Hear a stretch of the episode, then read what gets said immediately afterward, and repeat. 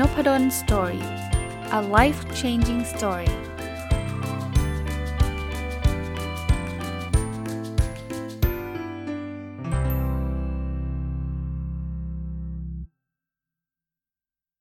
สวัสดีครับ ยินดีต้อนรับเข้าสู่นบดน story podcast นะครับ วันนี้ก็ยังคงมาต่อจากเมื่อวานนะ ที่ผมนำหนังสือที่ชื่อว่า Empty Nest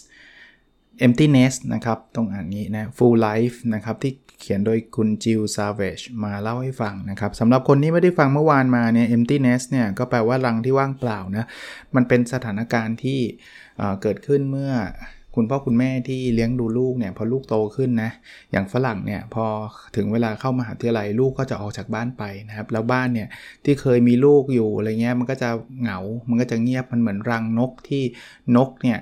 พอลูกนกแข็งแรง ลูกนกก็จะบินออกไปนะครับ เมื่อวานก็ อ่านอ่านหนังสือเล่มนี้มีข้อคิดทั้งหมด 22 ข้อนะส่วนตัวผมเนี่ยเมื่อวานเล่าได้แค่ 6 ข้อเอง วันนี้มาต่อนะครับอ่าข้อที่7เนี่ยผมเขียนสรุปมาจากหนังสือเนี่ยบอกว่า ระวังการกระทำหลาย ๆ อย่างที่ทำให้ลูกอีกคนที่ยังอยู่ในบ้านเนี่ยรู้สึกว่าเขามีความสำคัญน้อยกว่าลูกคนที่ออกจากบ้านไปนะครับ อันนี้ฝรั่งก็เป็นนะเมืองไทยผมว่าก็ก็ทุกที่ครับมีโอกาสเป็นหมด คือมีบางคนเนี่ยไม่ใช่ลูกคนเดียวฮะ คือถ้าลูกคนเดียวก็ออกไปแล้วเนี่ยก็เหลือแต่พ่อแม่ แล้วจริงๆสถานการณ์คำว่า empty ที่แปลว่าว่างเปล่าเนี่ยมันคืออย่างนี้นะ ก็คือไม่มีเด็กเหลืออยู่ในบ้านเลยนะครับ แต่ว่าหลายครั้งเนี่ยมันยังไม่ใช่แบบนั้น เช่น คนมีลูก 2 คนหรือ 3 คนอย่างเงี้ยนะ ก็คนแรกเนี่ยออกไปแล้วปุ๊บเนี่ยก็ยังเหลือลูกคนเล็กอยู่ คราวนี้เนี่ยบางทีคุณพ่อคุณแม่เนี่ยคือไม่ได้ลำเอียงไม่ได้อะไรหรอก แต่ว่าไปโฟกัสถึงคนที่ออกไปเยอะเยอะไปสักนิดนึง คือไม่ระวังนะพอไปโฟกัสถึงคนที่ออกไปเยอะเนี่ยก็เข้าใจนะคุณพ่อคุณแม่ก็จะมีความเหงา มีความว้าเหวเพราะว่าก็คิดถึงลูกคนโตเนี่ย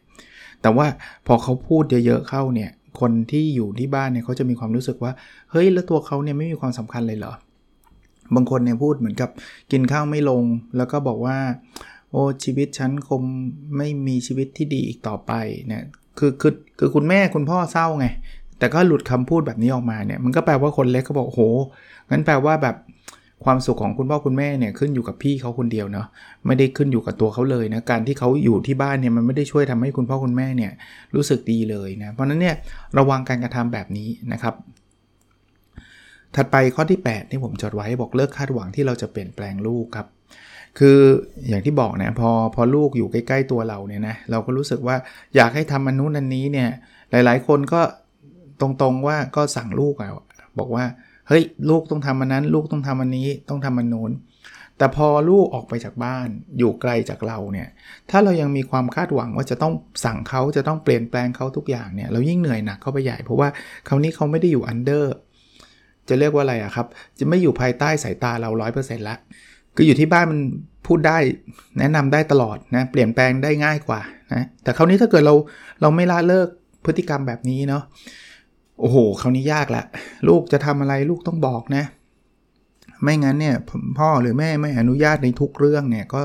ก็จะจะไม่ไม่ work อะนะครับนะมันก็สร้างความทุกข์ให้กับทั้งลูกเราทั้งตัวเรานะครับ ข้อที่9นะต่อเนื่องคือเลิกคาดหวังที่จะต้องให้ความคิดเห็นต่างๆ เกี่ยวกับลูกเราในทุกเรื่องนะก็อีกอะคือพ่อแม่เนี่ยต้องปรับพฤติกรรมนิดหนึ่งเพราะว่าแต่ก่อนเนี่ยเราก็ทรีตหรือมองลูกเราเป็นเด็กเนาะ คือคุณพ่อคุณแม่มีความห่วงใยลูกไม่ว่าลูกจะอายุเท่าไหร่ก็ตามผมมั่นใจนะครับ แต่ว่าพอเราทีลูกเราเป็นเด็กเนี่ยทุกอย่างเนี่ยเขาก็จะต้องบอกว่านี่อย่าเพิ่งตัดสินใจไปนะ มาถามพ่อก่อนมาถามแม่ก่อนในทุกๆอย่าง นี่พอลูกเราเติบโตใช่ไหมออกไปข้างนอกออกไปเรียนออกไปอะไรอย่างเงี้ยถ้าเราคาดหวังว่าลูกจะต้องทำอะไรทุกอย่าง ลูกจะต้องวิ่งกลับมาขออนุญาตจากพ่อแม่ต้องขอความคิดเห็น พ่อแม่ทุกเรื่อง หรือเขาไม่ขอแต่ว่าเราจะต้องให้ความคิดเห็นมาบอกสิลงทะเบียนเรียนวิชาไหนเอ้ยไม่เอาวิชานี้ไม่ดีต้องเรียนวิชานี้สิ หรือเออกินอาหารวันนี้กินอะไร เอ้ยกินอันนั้นไม่ดีต้องกินอันนี้สิ ถ้าเรามีความคาดหวังแบบนั้นเยอะในทุกเรื่องเนี่ยก็อีกนะเราก็ทุกใช่ไหมเพราะว่าเราก็ไปคอนโทรลไปมอนิเตอร์เขาไม่ได้นะตัวลูกเราก็ต้องทุกข์เหมือนกันนะ เพราะว่าเขารู้สึกว่าเขาไม่มีสละในการตัดสินใจใด ๆเลยนะครับ ข้อที่ 10 ครับ เขาบอกว่าตอนนี้ให้ตระหนักรู้ว่าลูกเรากำลังใช้ชีวิตของเขาอยู่ เขาต้องตัดสินใจเกี่ยวกับชีวิตเขา แล้วบางทีการตัดสินใจนั้นอาจจะไม่ตรงกับสิ่งที่เราเห็นด้วย คืออย่างนี้ครับ คือเขาโตแล้วอะเอาตรงๆนะ คือถ้าเราเชื่อมั่นในตัวเขาจนกระทั่งคิดว่าเขาพร้อมที่จะออกจากบ้านไปแล้ว ซึ่ง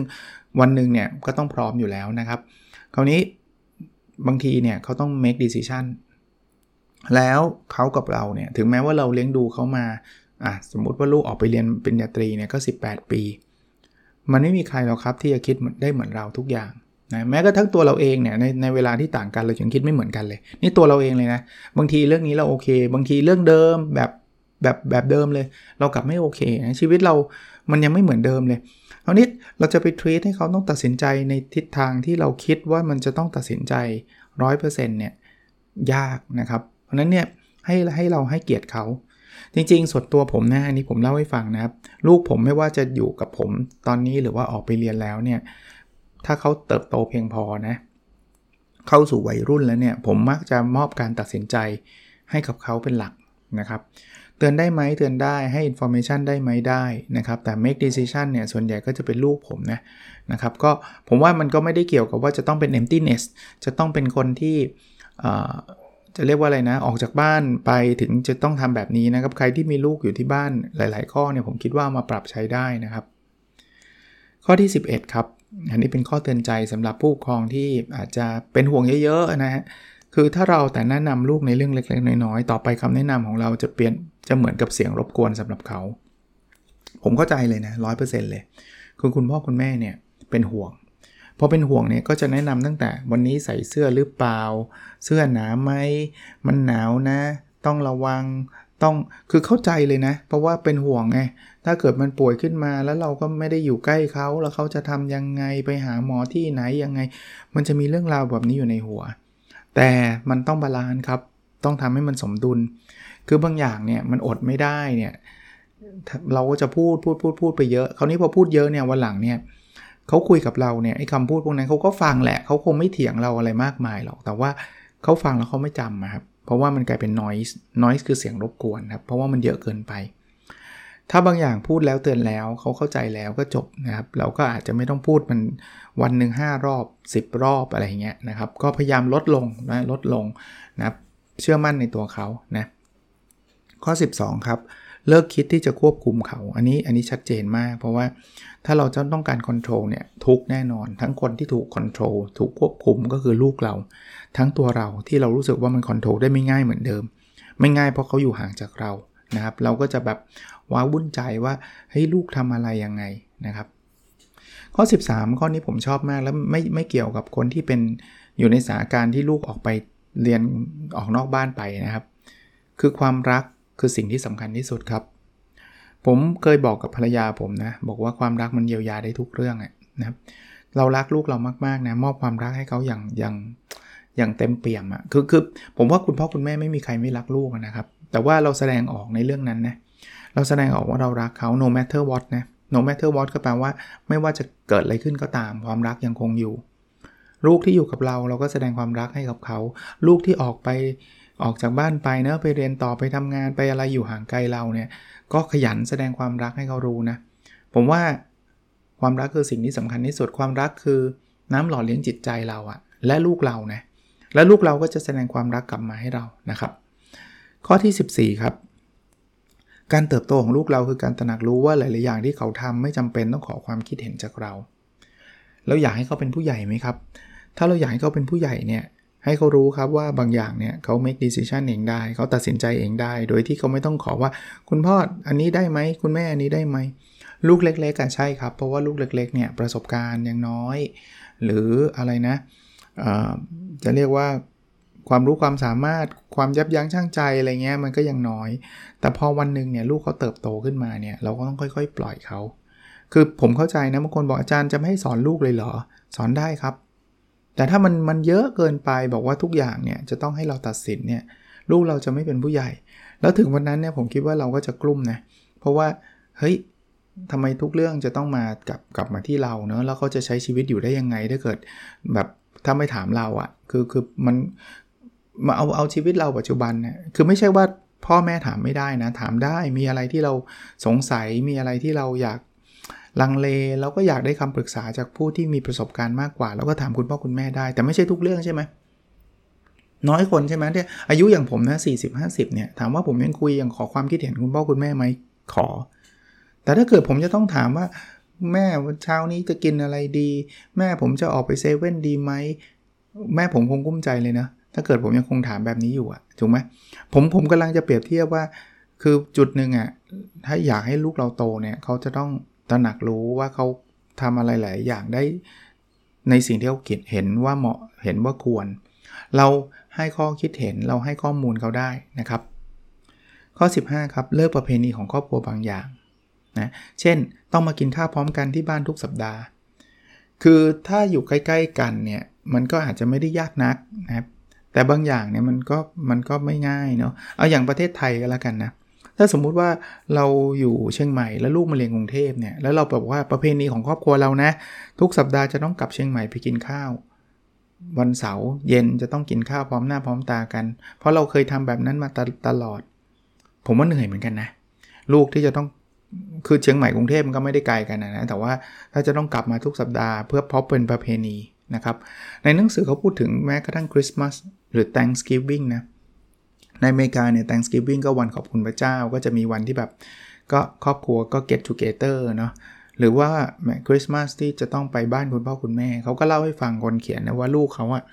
พอโตเขามีครอบครัวของเขาเนี่ยบางทีเขาก็มีแพลนของเขาเพราะนั้นเนี่ยเขาก็ไม่ได้บังคับว่าเฮ้ยลูกทุกคนจะต้องกลับมาบ้านคุณพ่อคุณแม่ แล้วก็มาเจอหน้ากันในคริสต์มาสห้ามเบี้ยวอะไรเงี้ยก็สามารถเลิกประเพณีครอบครัวบางอย่างได้ ส่วนตัวผมนะลูกลูกสาวผมไปเรียนที่อเมริกาเนี่ย หนึ่งคือผมก็ไม่ได้มีประเพณีอะไรนะสองคือถึงมีนะจะบอกให้เขากลับบ้านมาพร้อมกินข้าวทุกสัปดาห์มันก็ไม่ใช่ละใช่ไหมบินอะไรกันทุกสัปดาห์ใช่ปะอะข้อที่ 16 ครับ บางครั้งสิ่งที่ดีสุดที่จะแสดงความรักคือการให้อิสระกับเขาชอบคำนี้นะเรารักเขาจริงนะจริง ๆ การให้อิสระกับเขาเนี่ยมันแสดงความรักได้ดีอย่างหนึ่งนะมันหนึ่งคือมันสำหรับผมนะมันแสดงให้เราเห็นว่าเราเราเราเชื่อมั่นในตัวเขา การที่เราให้อิสระกับเขาเนี่ย สคือผมคิดว่ามันเป็นการช่วยช่วยให้เขาได้ทำอะไรที่เขาฝันเนี่ยมันเป็นมันเป็น fulfill fulfilling her dreams อารมณ์แบบนั้นนะครับ อย่างที่ผมผมเล่าให้ฟังเมื่อตอนที่แล้วก็เล่านะว่าเหตุผลเดียวที่ผมให้ลูกไปเรียนต่างประเทศเพราะเขาอยากไป เหตุผลเดียวจริง ๆนะครับ ถ้าลูกผมบอกว่าไม่อยากไปลูกผมบอกอยากเรียนที่กรุงเทพอยากเรียนที่ประเทศไทย ผมไม่มีทางให้เขาไป คือคือส่วนตัวผมเป็นแบบนั้นนะครับ พอเขาอยากไปเนี่ยเราก็คิดว่าอะถ้าอยากไปนะนะเราเขาเขาก็ได้มหาวิทยาลัยที่มีชื่อเสียง แล้วเขาน่าจะมีชีวิตที่ดีไม่น่าเป็นห่วง ผมก็ยินดีที่จะสนับสนุนให้เขาไปนะครับ เพราะฉะนั้นเนี่ยการให้สลับเขาเนี่ยผมคิดว่ามันมันช่วย 2 เรื่องหนึ่งคือเรามั่นใจในตัวเขา 2 คือมันทำให้เขาได้เติมเต็มความฝันของเขานะครับ แต่ผมบอกเขาเสมอนะ อันนี้ก็เล่าให้ฟังได้ว่าเขาบอกว่าวันหนึ่งถ้าเกิดสิ่งที่เขาไปอยู่แล้วมันเกิดไม่ใช่ขึ้นมา มันแบบเฮ้ยโอ้โหมันไม่ได้ชีวิตที่เขาคิดเลย มันแบบไปแล้วมันมันทุกข์ผมก็กลับมาได้ตลอดเวลานะอีเวนต์มันไม่จบนะผมผมพูดแบบนี้ได้เลยนะว่าคือถ้าเกิดเขารู้สึกว่ามันไม่ใช่เมื่อไหร่มาเลยครับนะมาเลยครับความความฝันเรายังยังสามารถต่อยอดได้ จากหลายๆละหลายๆอย่างแต่ว่าเท่าที่คุยกับเขาตอนนี้นะเขาก็บอกว่าเขา happy ดีเขามีความสุขนะครับ 17 นี่พูดง่ายทำยากนะ แต่ว่าอยากให้คุณพ่อคุณแม่ก็พยายามกันแล้วกันนะครับ คือเลิกกังวลเกี่ยวกับปัญหาต่างๆ ของลูกเรา อย่างที่บอกพูดง่ายครับ เลิกกังวล แต่ว่าคุณพ่อคุณแม่นะมีใครมั่งครับไม่กังวล ว่าลูกจะสบายดีไหมลูกจะเป็นยังไง แต่เพียงแต่ผมไม่ได้บอกให้มันเหลือศูนย์นะให้ลดลงก็แล้วกัน ส่วนตัวนะผมคิดว่าพยายามทำให้ความกังวลมันน้อยลงนะทีทเขาว่าเขาเป็นผู้ใหญ่ ลูกผมเนี่ยตอนนี้ไปอยู่ที่ต่างประเทศเนี่ย ผมมีความรู้สึกว่าเขารักษาสุขภาพมากกว่าอยู่เมืองไทยอีก ตอนอยู่เมืองไทยเนี่ยบางทีก็เป็นห่วงนะว่าโอ้ไม่ไม่เจอแดดเลยไม่ได้ออกไปเดินข้างนอกเลยยิ่งโควิดเนาะไม่ได้ออกไปไหนเลยเงี้ยมันก็เป็นห่วงเรื่องสุขภาพเขานะพอไปต่างประเทศเนี่ยเขาต้องเดินไปเรียนอย่างเงี้ยเขาได้มีกิจกรรมกับเพื่อนไปนู่นมานี่ออกกำลังกายบ้างอะไรเงี้ยเราก็รู้สึกว่าเออเป็นห่วงน้อยลง แต่ว่าถามว่ามันมันเหลือศูนย์ไหมกังวลเหลือศูนย์ไหมไม่หรอก โควิดเป็นไงก็ไม่รู้ทั้งทั้งที่รู้ว่าประเทศเขาเนี่ยคนฉีดวัคซีนกันเยอะกว่าประเทศเราเยอะแยะเอาเอาตรงๆนะถ้าพูดถึงความ safe ในเรื่องโควิดเนี่ยอเมริกาตอนนี้ดูจะ safe กว่าด้วยซ้ำเพราะว่าทุกคนวัคซีนระดับ ไม่รู้เดี๋ยวจะกลายเป็นด้อยค่ากันอีก แต่แต่เท่าที่ได้รับข่าวก็ไฟเซอร์โมเดอร์นากันทั้งนั้นนะสองเข็มกันหมดนะนะเข้าใจว่ามหาวิทยาลัยเขาเนี่ยฉีดกัน 90 กว่าเปอร์เซ็นต์นะเพราะนั้นเนี่ยโอกาสมันน้อย ถ้าอยู่ในประเทศเรานะมันมีโอกาสเยอะกว่า แต่ว่าพอเราไม่ออกจากบ้านมันก็โอกาสน้อยเหมือนกันแหละ แต่ว่าเพียงแต่ว่าโอกาสเขาเรียกว่าอะไรนะครับ มันก็อดกังวลไม่ได้ เออ เพราะมันอยู่เขาอยู่ไกลเรานะครับ อะข้อ 18 ครับ เลิกคิดว่าคนอื่นจะคิดกับลูกเราว่ายังไง คือบางคนเนี่ยมีความรู้สึกว่าลูกแบบ ไม่ได้ เฮ้ยถ้าลูกทำอันนี้เดี๋ยวเดี๋ยวแบบไม่ได้มันเสียหน้าเราอะไรเงี้ย ผมผมไม่เคยคิดแบบนั้นนะลูกผมอะถ้าเขาทำอะไรที่มันเป็นเป็นความฝันเป็นสิ่งที่เขาอยากทำทำเถอะครับ มันอาจจะมีคนที่แบบไม่เห็นด้วยแม้กระทั่งคำคำแนะนำพวกนี้เนี่ยผมก็คิดว่ามันก็ไม่ได้เห็นไม่ไม่มีคนเห็นด้วยร้อยเปอร์เซ็นต์บางคนก็มีการจัดการชีวิตที่แตกต่างกันออกไป คือซึ่งก็เคารพ ผมก็บอกแล้วว่าผมเคารพความคิดเห็นที่แตกต่าง เพราะว่าท่านบอกโอ้ยเลี้ยงแบบนี้ไม่ได้เรามันต้องเลี้ยงแบบนี้ แล้วท่านก็อาจจะยืนยันว่ามัน work เพราะว่าลูกท่านเนี่ยเลี้ยงแบบนี้แล้วเนี่ยจเจริญเลยมีความสุขเลย ก็ได้ครับ ผมก็ไม่ได้ว่าอะไร ผมไม่ได้เถียงท่านด้วย มันก็อาจจะจริงสำหรับเคสของท่านนะครับ แต่ถ้าถ้าเป็นเคสของผม นะมันเป็นเรื่องราวที่ผมเล่าเนี่ยแล้วผมเชื่อเนี่ยผมคิดว่าผมไม่ค่อยสนใจมากสักเท่าไหร่นะว่าลูกเราเนี่ยคนอื่นจะแบบทำไมอาจารย์ไม่ทำอย่างนั้นทำไมอาจารย์ไม่ทำอย่างนี้ทำไมลูกอาจารย์ทำอย่างนั้นอย่างนี้อะไรเงี้ยก็ก็ก็เป็นลูกผมไงก็เป็นตัวเขาไงเขาถึงทำไม่เหมือนกับที่ท่านคิดนะเนาะเพราะนั้นผมก็ไม่ได้แคร์มากมายนักนะครับ กับความคิดเห็นของคนอื่นที่มีต่อผม หรือมีแต่ลูกผมนะครับ ซึ่งข้อดีก็คือมันจะช่วยลดแรงกดดัน เอาผมผมเล่าให้ฟังนิดนึงนะบางทีบางคนเนี่ยรู้สึกว่าลูกเรียนเก่ง แล้วจะต้องเข้าคณะนี้เท่านั้นอย่างเงี้ยถ้าไปเข้าคณะอื่นเนี่ยทั้งทั้งที่ลูกอยากหลักเรียนมากกว่านะเป็นความฝันของลูกนะแต่บางทีคุณพ่อคุณแม่ก็จะรู้สึกอายเขาอะตรงๆ พูดแบบนั้นอายเขาบอกโหเพื่อนลูกเนี่ยเก่งๆทั้งนั้นเข้าหมอกันหมดเลย ลูกฉันก็เข้าได้ แต่ทำไมลูกฉันไม่เข้าวะลูกฉันไปเข้าที่อื่นกันหมดไอ้ลูกฉันไปเรียนที่อื่นทั้งๆที่ตรงนั้นน่ะมันไม่ค่อยดังเลยอะไรเงี้ย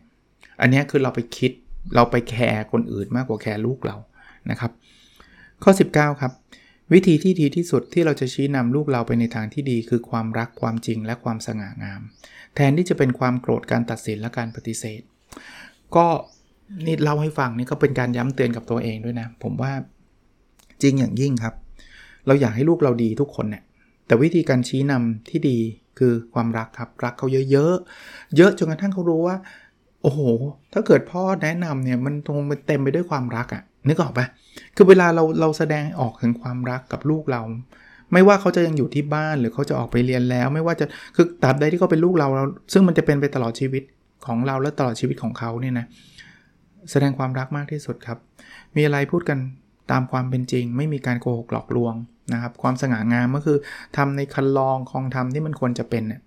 แทนที่จะเป็นความโกรธนะทำไมแกมันงี่เง่าอย่างนี้การตัดสินฉันว่าแกไปไม่รอดหรอก หรือการปฏิเสธไม่ได้ไม่ได้ไม่ได้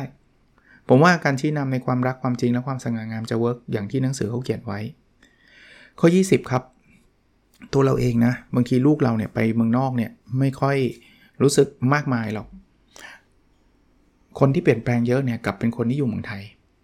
เออเรื่องนี้ผมผมเล่าให้ฟัง แล้วเดี๋ยวผมมาข้อ 20 อีกทีหนึ่งนะ ตอนที่ผมไปเรียนเมืองนอกใหม่ๆเนี่ย ผมเคยมีความคิดว่า เฮ้ยโห ผมต้องเหงาสุดแน่เลย เพราะว่าอะไร เพราะว่าคนที่อยู่เมืองไทยเนี่ยมันอยู่กันครบเลยไงนะพ่อแม่น้องเพื่อนอะไรเงี้ยก็อยู่กันครบหมดเลยผมเนี่ยไปอยู่เมืองนอกเนี่ยไปเจอไปไปคนเดียวอะ่ะ แล้วก็แบบไปเจอใครก็ไม่รู้เงี้ยนั้นความเหงาความเหงาความเศร้ามันน่าจะอยู่กับผม อันนั้นเป็นความเชื่อผมนะ แต่ พอมาเป็นคุณพ่อคุณแม่ แล้วมีฟีลลิ่งว่าลูกจะต้องไปไปไปไกลๆไปเรียนนะครับเออผมว่าไม่จริง เพราะคราวนี้ผมมา 2 มุมแล้วไงผมมุมของของคนที่เคยไปก็ก็เคยเจอมาแล้ว มุมของคนที่อยู่รอก็เพิ่งเจอเดี๋ยวนี้นะครับ ผมว่าอยู่รอโหดกว่า เหตุผลเพราะอะไรรู้ปะเพราะว่ามันเต็มไปด้วย memory มันเต็มไปด้วยความทรงจำนะว่าตอนนี้เนี่ยเอ้ยเวลานี้เราเคยอยู่กับลูก ห้องนี้ลูกเคยอยู่นู่นนี่นั่นอะไรเงี้ยสำหรับคนที่ไปเนี่ยนะผมเขาจะเจอสิ่งใหม่ ๆ ครับ เวลาเจอสิ่งใหม่ๆเนี่ยความเหงาความเศร้ามันจะมันจะน้อยกว่า แล้วแล้วยิ่งเขาชอบสิ่งใหม่ ๆ นั้นด้วยนะ อย่างเช่นลูกลูกสาวผมอะ่ะเขาไปเจอในสิ่งที่ที่ดีอะ่ะ แบบเอ้ยเจอเพื่อนดีเพื่อนสนุกเจออีเวนต์ใหม่ ๆ ที่เขาไม่เคยเจอเจออาหารใหม่ ๆ ต้องดูแลตัวเอง เติบโตเป็นผู้ใหญ่เดินไปเรียนหนังสือ ซึ่งคือของเขาเนี่ยใหม่แม้กระทั่งว่า คือเขาเปลี่ยนจากตอนที่เขาเรียนมัธยมมาเป็นมหาวิทยาลัยมันก็ใหม่อยู่แล้วนะต่อตามต่อให้เรียนเมืองไทยเนี่ยการเรียนมัธยมกับการเรียนมหาวิทยาลัยก็ไม่เหมือนเดิมอันนี้คือเขาเปลี่ยน2ช็อตเลย คือจากมัธยมไปมหาวิทยาลัยแถมเปลี่ยนประเทศด้วย เขาก็มีวัฒนธรรมใหม่ๆ มีเพื่อนใหม่ๆเต็มไปหมด เพราะนั้นเนี่ยความความเหงาอะไรของเขาเนี่ยน่าคือเขาคงมีคิดถึงบ้านแหละ แต่ว่าน่าจะน้อยกว่าเราที่จะคิดถึงเขานะเขาคิดถึงเราเหมือนกัน กลับมาครับ ข้อ 20เขาก็เลยบอกว่าสำหรับเราคนที่เป็นคุณพ่อคุณแม่ที่รอเขาอยู่เนี่ยให้เราตั้งเป้าหมายชีวิตเราใหม่ครับ หา passion ของเราให้เจอทำอะไรในสิ่งที่เรารักครับนะบางทีเนี่ยช่วง emptiness เนี่ยคือช่วงที่แบบไม่มีลูก ที่จะแบบปกติคุณพ่อคุณแม่จะต้องแบบต้องไปส่งลูกต้องอะไรเงี้ยกิจกรรมบางทีที่ที่เราเคยทำมันจะว่างครับ อย่าปล่อยให้มันว่างครับ หา passion หาอะไรใหม่ๆ บางคนชอบเขียนหนังสือเขียนเลยครับ บางคนชอบออยากทำธุรกิจเล็กๆทำเลยครับ บางคนอาจจะชอบเย็บปักถักร้อยเย็บปักถักร้อยเลยครับ บางคนอยากวิ่งมานานแล้ววิ่งเลยครับนะเพราะนั้นหาแพชชั่นตรงนั้นให้เจอนะครับ ก็ก็ยิ่งดีนะแล้วผมบอกแบบนี้ได้เลยนะ ว่าจริงๆอะ่ะสิ่งที่ที่ลูกต้องการที่สุดคือเรามีความสุขนะคือไม่มีลูกคนไหนนะที่รู้สึกดีเวลาคุณพ่อคุณแม่เศร้า คุณพ่อคุณแม่รู้สึกแย่อย่างเงี้ย เพราะนั้นเนี่ยเราในฐานะคุณพ่อคุณแม่เราอยากให้ลูกเรามีความสุขใช่ไหมล่ะทำง่ายนิดเดียวครับทำให้ตัวเองมีความสุข ถ้าตัวเองมีความสุขลูกมีความสุข แต่ถ้าเราแบบทุกข์เราแย่จังเลยเราอย่างงู้นอย่างนี้เราลูกเราก็จะทุกข์ตาม อันนี้ก็เป็นการเตือนตัวเองของผมนะ ว่าเอาบางทีเราคิดถึงครับ บางทีเราก็อยากจะแบบอยู่ใกล้ๆลูกอะไรเงี้ยนะแต่ว่า เออ จริง ๆ ลูกเขาคงอยากให้เรามีความสุขนะข้อ 21 ครับ หาเพื่อนใหม่ๆ อ่านี่ก็ช่วยได้นะครับ คือ คือบางทีเพื่อนใหม่ไม่จำเป็นต้องไปหาใหม่ บางทีมันเป็นเพื่อนเดิมๆ ที่เราไม่ค่อยได้คุย เพราะไม่มีเวลานะ สังเกตมาเพื่อนเราเนี่ย ตอนเรียนจบใหม่ๆ คุยกันเยอะเลย มาอยู่ช่วงหนึ่งเนี่ยที่จะหายไปคือช่วงที่แต่ละคนมีครอบครัวแล้วก็มีลูกอะ่ะ เพราะว่ามันแทบจะไม่ค่อยมีเวลาให้กันมากนัก สมัยผมมันยังไม่มีไลน์ไม่มีอะไรเนี่ยนะก็ยิ่งยากนะ แต่วันนึงเนี่ยพอลูกเราเริ่มเติบโตเนี่ยสังเกตคุณพ่อคุณแม่เราก็ได้ครับเขาจะกลับเข้ามาอยู่แก๊งเพื่อนอีกทีหนึ่งเพราะว่าเขาเขามีเวลามากขึ้นนะครับเพราะนั้นเพื่อนใหม่ๆ ก็อาจจะหมายถึงเพื่อนเก่าที่ห่างหายกันไปนานด้วยนะครับ แล้วข้อสุดท้ายนะครับข้อที่ 22 ก็คือ ถึงแม้ว่าตอนนี้มันอาจจะเป็นรังที่ว่างเปล่า แต่มันเป็นชีวิตที่เต็มเปี่ยมไปด้วยความสุขได้จริงนะครับ ก็ จริงจะจะเรียกว่าตอนนี้ชีวิตมันมีการเปลี่ยนแปลงอะ่ะเพราะมีการเปลี่ยนแปลงมันก็ต้องมีการปรับตัวนะครับ คราวนี้ปรับได้เร็วได้ช้าก็แล้วแต่คนนะเนาะแต่ว่าสุดท้ายเนี่ยมันก็ต้องอยู่กับชีวิตใหม่แบบนี้ได้นะครับ แล้วแล้วหนังสือก็ก็เขาบอกว่ามันมันมันอยู่แบบมีความสุขได้นะผมผมพูดตอนไออันสุดท้ายนะจริง ๆ มันเป็นประสบการณ์ส่วนตัวผมเนี่ยเอ่อ สิ่งที่มันหล่อเลี้ยงจิตใจเราได้ดีมากนะคือการเห็นลูกเรามีความสุขครับ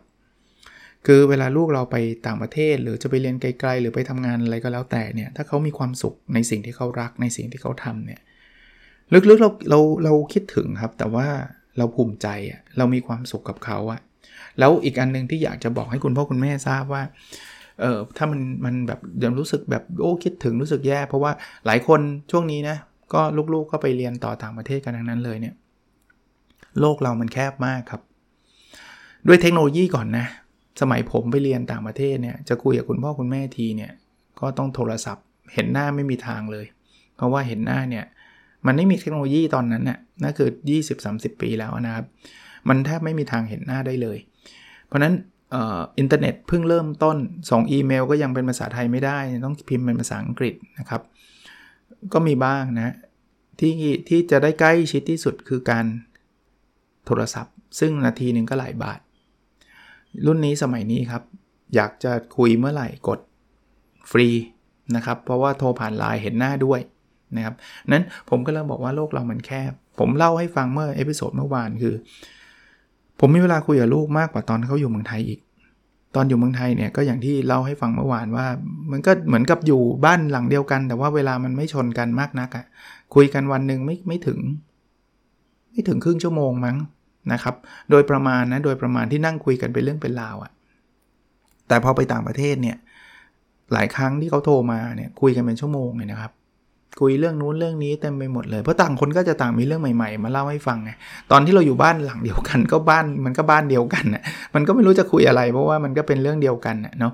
แต่ว่าอันนี้เราจะเขาจะคุยเรื่องเรียนเรื่องเพื่อนเรื่อง ไปสมัครเข้าชมรมนู่นนี่นั่น เรื่องอากาศเรื่องอะไร ซึ่งเราก็อัปเดตเรื่องบ้านของเราได้นะนั้นผมมุมที่ 1 ก็คือโลกแค่เพราะว่าเรามีเทคโนโลยี อันที่2นะการเดินทางข้ามประเทศเดี๋ยวนี้ไม่ใช่เรื่องใหญ่ละผมเคยเคยเคยคิดหรือเคยชวนภรรยาคุยนะว่าเอ้ยจริง ๆ มันเป็นแค่ความรู้สึกนะว่าลูกเราอะอยู่ที่อเมริกา แล้วเราอยู่ที่เมืองไทยแล้วมันรู้สึกไกล ถ้าสมมุติว่าลูกผมไปเรียนเชียงใหม่เนี่ยความรู้สึกนี้มันจะลดลง ทั้งๆทที่เอาจริงๆนะมันเหมือนกันแหละ เพราะว่าเราก็ไม่ได้เจอกัน เราก็คุยกันผ่านไลน์ต่อให้อยู่เชียงใหม่ ต่อให้อยู่เชียงใหม่ฟีลลิ่งของเราก็จะรู้สึกว่า คือเราคงไม่ได้ขึ้นเชียงใหม่กันทุกสัปดาห์จริงปะเราเอาจริงๆนะถ้าลูกไปเรียนเชียงใหม่เนี่ยก็คงเหมือนแบบนี้แหละ ก็คืออาปิดเทอมจะได้กลับมาบ้าน ซึ่งซึ่งอยู่อเมริกาปิดเทอมก็กลับบ้านได้ เพียงแต่ว่าเราไปความเป็นความรู้สึกเอง เท่านั้นเองว่าเขาอยู่ไกลเขาอยู่ไกลคราวนี้ถ้าลองลองคิดดูเอาจริง ๆ นะครับว่าโลกเราเดี๋ยวนี้การบินมาจากอเมริกาไปประเทศไทย หรือประเทศไทยไปอเมริกามันก็ไม่ใช่เรื่องเรื่องยากเย็นเนาะถ้าเขาอยากจะบินกลับก็บินเลยครับ แล้วผมคิดว่ามันก็ไม่ใช่เป็นอะไรที่มันมันยากลำบาก มีอยู่นิดเดียวตอนนี้เฉพาะแค่ช่วงนี้คือมันเป็นช่วงโควิด อาจจะแบบว่าต้องมีกักตรงกักตัวนิดนึงใช่ไหม แต่ผมก็เชื่อว่าทิศทางของโควิด มันก็น่าจะดีขึ้นเรื่อยๆนะดูจากตัวเลขวันนี้ก็อุ่นใจ ขอให้เป็นตัวเลขที่ถูกต้องแล้วกันนะครับ ก็มันก็ลดลงเรื่อยๆ ก็ดีใจแต่ว่าก็ฝากไว้นะครับอย่าเพิ่งกัดตกนะอย่าเพิ่งชะล่าใจนะครับด้วยตัวของเราเองด้วยแล้วก็ด้วยของของญาติพี่น้องหรือคนอื่นๆด้วยนะครับ บางทีเราติดไม่มีอาการเพราะฉีดวัคซีนครบ 2 เข็มแล้วเนี่ย แต่มันก็อาจจะติดคนอื่นที่เขายังฉีดหนึ่งเข็มหรือยังไม่ได้ฉีดได้ใช่ไหมแล้วอย่างหนึ่งถ้าเกิดเราช่วยกันเนี่ยสุดท้ายเนี่ยเราก็จะเปิดประเทศได้เร็วขึ้น ผมว่าทุกคนอยากให้เศรษฐกิจกลับมาครับ ทุกคนอยากให้ประเทศเราเหมือนเดิม ดูดูผมดู English Premier League เนี่ยดูอังกฤษดิเขาแบบเปิดประเทศแบบเกือบจะเต็มเต็มอะคือคนก็ไปเชียร์บอลกันเต็มที่อะไรเงี้ยผมคิดว่าภาพนั้นนะอีกไม่นานก็น่าจะเป็นเป็นภาพที่เราจะเห็นในประเทศไทยมากขึ้นนะนะผมประเทศไทยยิ่งยิ่งยิ่ง ยิ่งขึ้นอยู่กับการท่องเที่ยวด้วยนะครับ เพราะนั้นเนี่ยยิ่งเรามีผู้ติดเชื้อน้อยนะครับ ผู้ป่วยหนักน้อย การเกิดเปิดประเทศก็จะทำได้เร็วขึ้น แล้วเศรษฐกิจเราก็จะกลับมา แล้วก็จะกลายเป็นยุคกลับมารุ่งเรืองอีกครั้งนะครับโอเค ก็เป็นหนังสือที่ดีอีกเล่มหนึ่งนะครับ ชื่อ Empty Nest Full Life นะครับของคุณจิลซาเวจจริง ๆ อ่านอีกเล่มหนึ่งยังไม่จบนะ Emptiness เหมือนกันนะครับ เวลาพูด Emptiness มันเหมือนความว่างเปล่านะ Emptiness นะครับ Emptiness เนี่ยคือหลังที่ว่างเปล่าเป็นคำสองคำเนี่ยเดี๋ยวเอาไว้จบมารีวิวอีกทีนึง อันนั้นก็จะเป็นข้อๆเลยมีร้อยคำแนะนำเลยสำหรับคุณพ่อคุณแม่ที่ที่ลูกไปเรียน college ไปต่างประเทศไปอะไรอย่างเงี้ยลูกไม่ได้อยู่กับบ้านนะครับ อันนั้นก็น่าสนใจเดี๋ยวเดี๋ยวว่างๆจะมารีวิวอีกทีหนึ่งนะครับ โอเคนะครับ แล้วเราพบกันในสดถัดไปครับ สวัสดีครับ